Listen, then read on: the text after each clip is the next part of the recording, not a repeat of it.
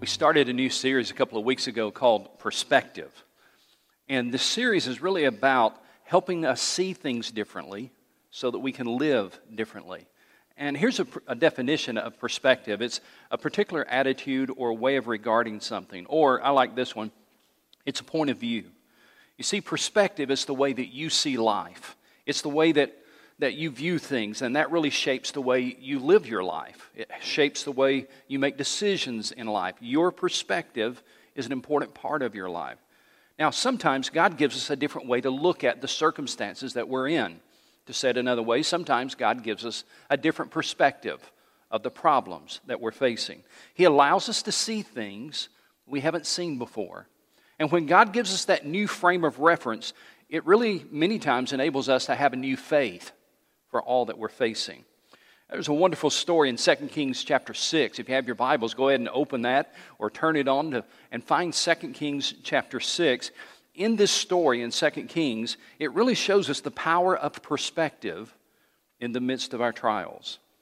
2 Kings chapter 6. What I really want to do is just kind of walk through the story with you. I just want to tell you the story, basically. And then towards the end of the message, I want to make some application to your life and mine. So we're just going to walk through verse by verse, kind of tell you the story, and then see how it applies to our lives. 2 Kings chapter 6, beginning in verse 8. Now the king of Aram was at war with Israel.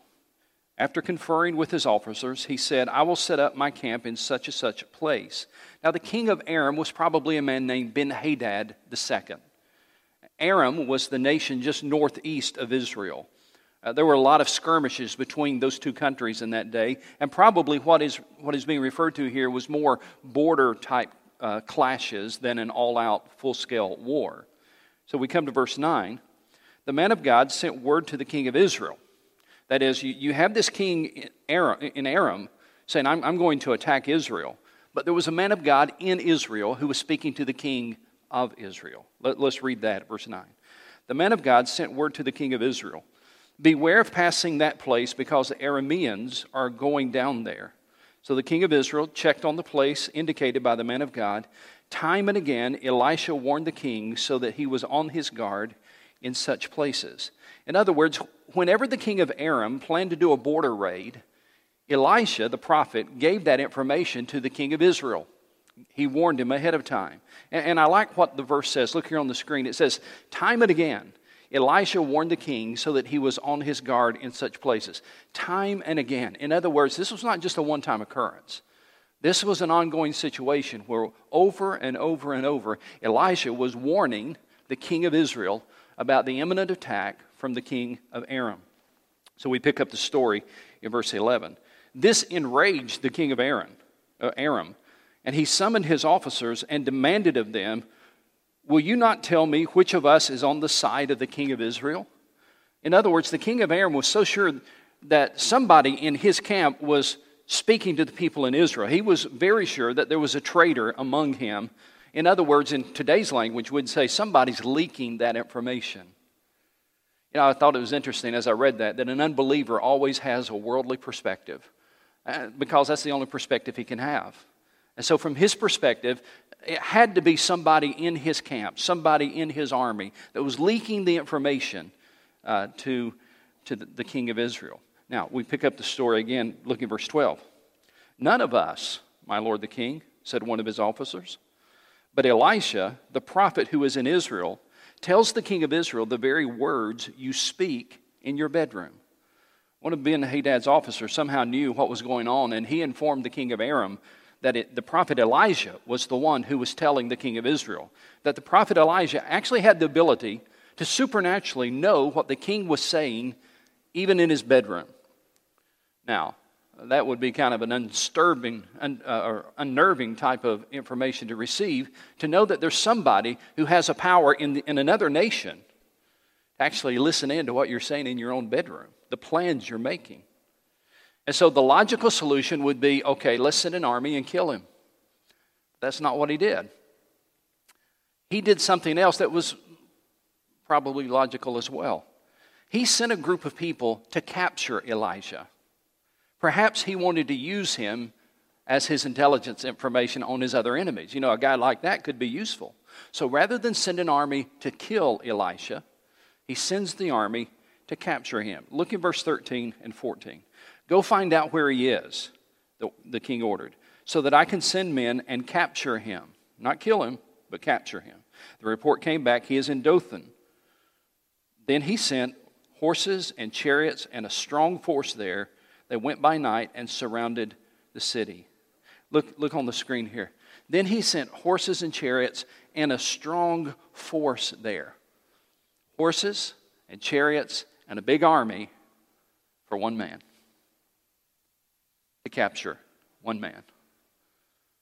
Could it be that this pagan king had an idea that maybe there's a power there he's not familiar with? Maybe there's a power in Elijah and with Elijah that he needs to address. And so he sent an army, a strong force, to go capture one man. Now, pick up the story in verse 15. When the servant of the man of God got up, that is, the next morning, when the servant of the man of God got up and went out early in the next morning, an army with horses and chariots had surrounded the city. Oh, my Lord, what shall we do? The servant asked. Now, you need to understand that when this servant went outside to do his duties that day, the first thing that he noticed was that the entire camp and the entire city was surrounded by this strong force that had come in during the night. And he was absolutely overwhelmed. He was absolutely scared to death. And he goes to Elijah and he says, Oh, my Lord, what shall we do? Now, he wasn't praying to God, he was talking to Elisha. And he's asking Elisha, What shall I do? Here's the problem that was such a, uh, an issue for him. Because, next slide. This was an unexpected occurrence. When he got up the next day, he didn't get up that day expecting this strong force. It was an unexpected problem that, that, that he faced. But also, not, not only was it un, unexpected, it was overwhelming. He saw the army that had surrounded the entire city. And as he looked at that, he was overwhelmed. He didn't know what to do. Have you ever had a time like that where you just didn't know what to do next? Ever had a time like that in your life where the unexpected happened and you were overwhelmed and you just didn't know what to do? And fear gripped you, anxiety set in because you really didn't know what to do next. Well, this is where the story really starts to get good. Look at verse 16. This is what Elisha said Don't be afraid, the prophet answered. Those who are with us are more than those who are with them. Now that had to sound strange. Elisha looked at him and he said, Listen, you just need to calm down because those who are with us are more than those who are out there with them. And, and this servant probably had to look at Elisha and say, Do what? Are, you serious? I mean, what Elisha said did not make sense, humanly speaking. What Elisha said had, had there was no frame of reference that that made any kind of sense to the servant. But Elisha knew something that a lot of us have forgotten, or maybe we've never learned. Elisha knew that there was a greater power in the unseen reality of the heavenly host than in the visible reality of the, of the army of Aram. Or to put it another way, maybe a simpler way, Elisha knew that God was with him, and that made all the difference. Don't be afraid. Those who are with us are greater than those who are with them. Elisha knew that God was with him, and that made all the difference. There's lots of examples of this in the Bible, but let me show you one here that from Second Chronicles 32. I, you may not be able to read that from your TV screen, but I'm going to read it to you. It says, Be strong and courageous, do not be afraid or discouraged, because the king of Assyria and the vast army with him, for there is a greater power with us than with him. Now, let me give you the context before we go any further. Sennacherib was threatening Jerusalem, and King Hezekiah was speaking here. This was a totally different situation. I just want you to see the same principle. Be strong and courageous. Do not be afraid or discouraged because of the king of Assyria and the vast army with him, for there is a greater power with us than with him.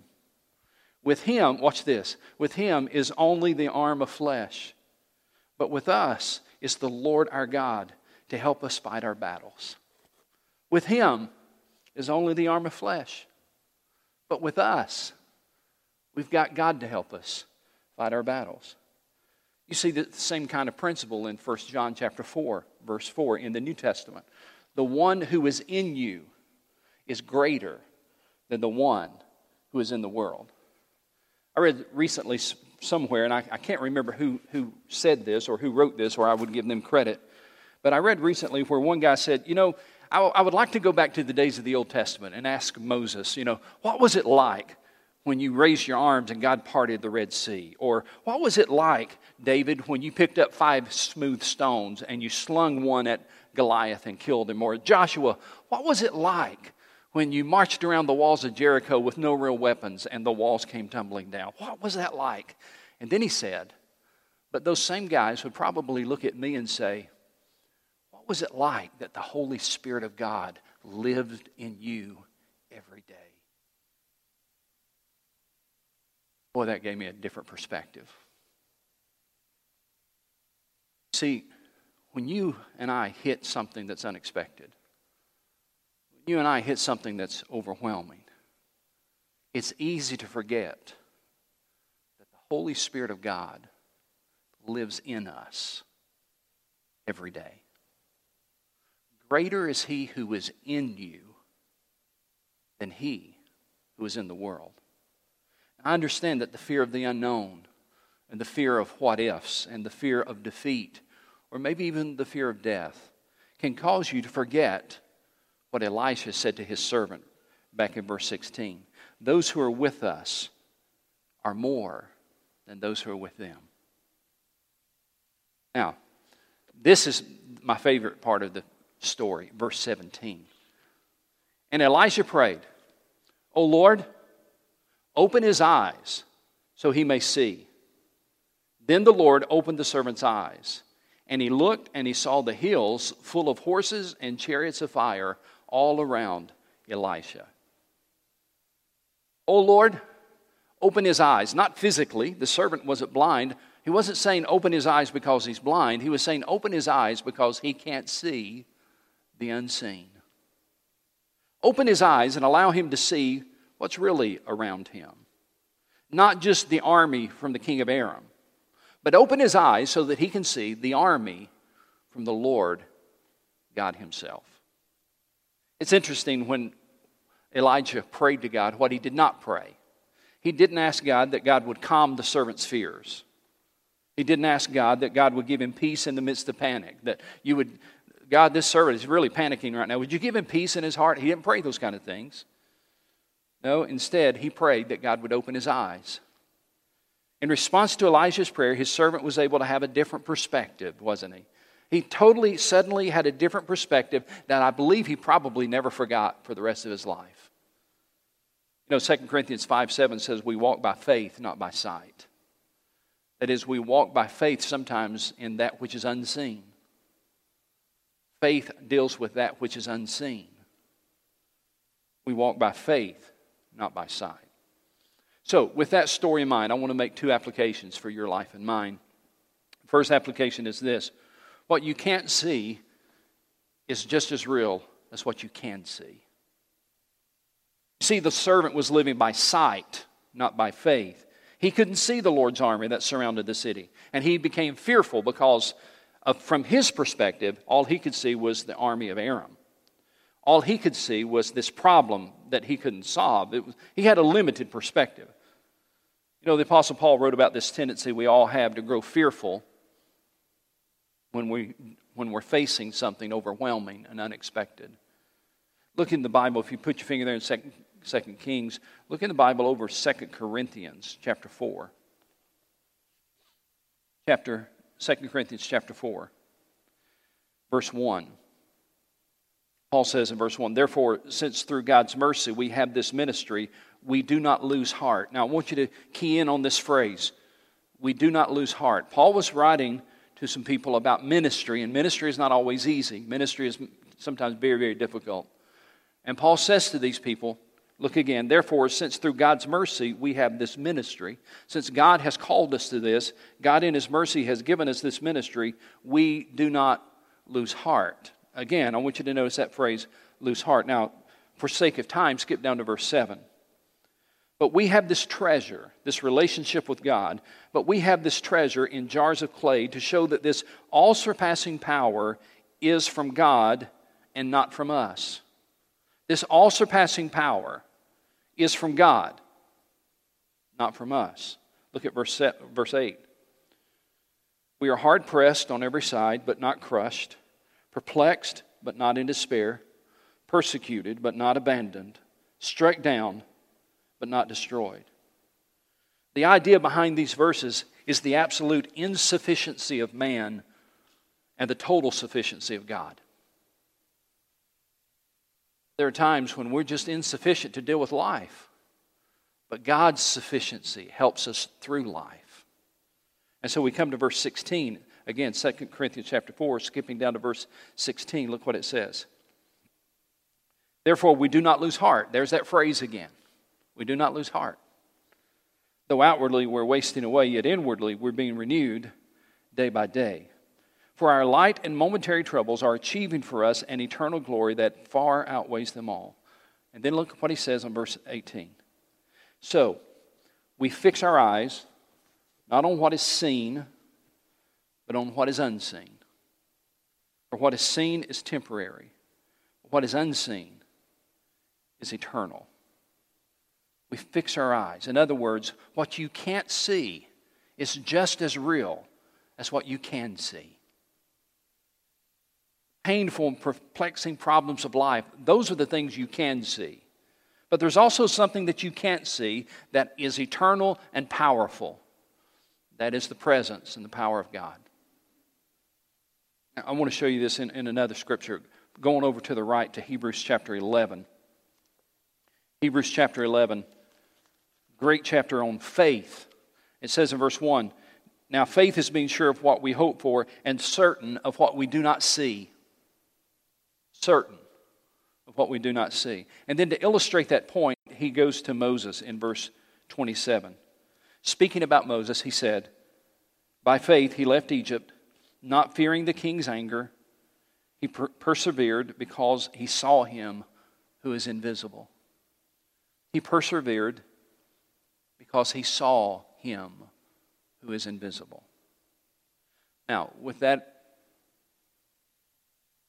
those verses in mind, I want to go back to the story of Elijah for a moment. Elijah and his servant. When you go to that story and you start reading about it, you realize that it wasn't the fact that God and his army suddenly showed up when Elijah prayed, they were already there. Elisha didn't pray, Lord, come and help us. Elisha prayed, Lord, open their eyes that he may see. Open his eyes that he may see what's already here. Open his eyes so that he can see that he's not alone. Open his eyes that he can see the power that is around him. Because what you can't see is just as real as what you can see. You know, I, when I look at this verse, I'm reminded that until we get to heaven, we may never fully know all the times that God has supernaturally helped us. Until we get to heaven, we may never fully know all the times when the unseen power of God around us protected us from what we could see. I love Psalm 125, verse 2. Part of the reason is because I've been to Jerusalem and I can see it in my mind. But Psalm 125 says, As the mountains surround Jerusalem, so the Lord surrounds his people, both now and forevermore. Now, I've got a question for you. Who is the Elisha in your life? Do you have a mentor or a friend who can see the activity of God in and around your life when you can't see it? Sometimes all we can see is the problem, all we can feel is the fear.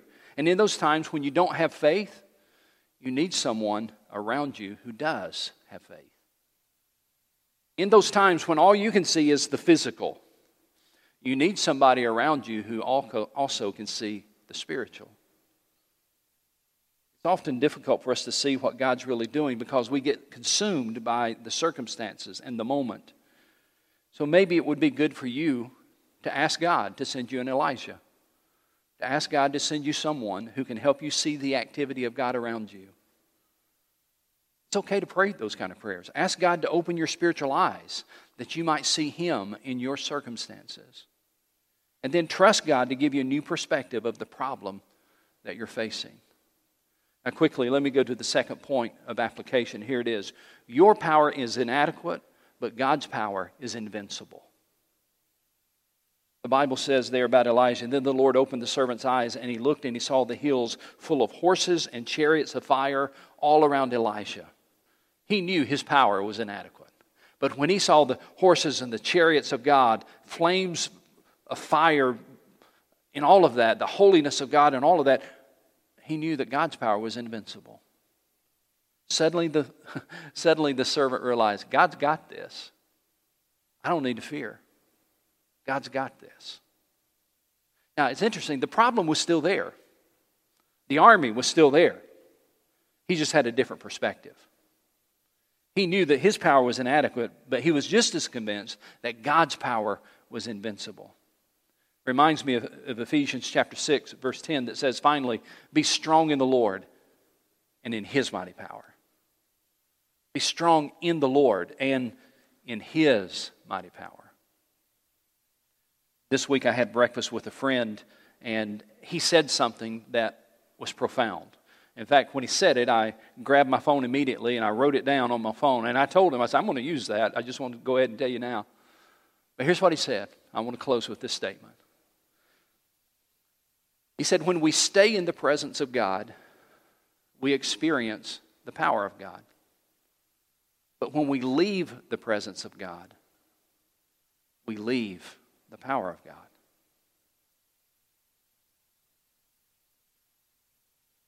So, my question for you today is a very simple one. Have you left His presence? Because when you leave His presence, you leave His power. You need to make sure. You need to make sure that you're walking with the Lord every day. Because you're going to walk out of your house one day and you're going to see the army surrounding you. You're going to walk out of your job one day and you're going to see the army surrounding you. You're going to walk in a hospital room one day and you're going to see the army surrounding you. I just want to be an Elisha for you for just a moment. My prayer for you is this Lord, open their eyes, their eyes that they can see which is unseen. That which is unseen is just as real as that which you can see. Your power is limited. God's power is invincible. When we stay in the presence of God, we have access to the power of God. And if we leave His presence, we leave his power. Me pray with you. Father, I thank you for reminding me just of that unseen world. So t- sometimes my eyes are so fixed on the problems that I see, the problems that surround me. But remind me, Lord, as it says in, in the book of Hebrews, fix your eyes on Jesus, the author and the perfecter of our faith. Help us all to walk closely with you, with you in these days. Help us all to experience your presence and to experience your power. Thank you that there is an unseen world that you go with us wherever we are. And we can turn to you wherever we are, and we can trust in you wherever we are. We thank you for that in Jesus' name.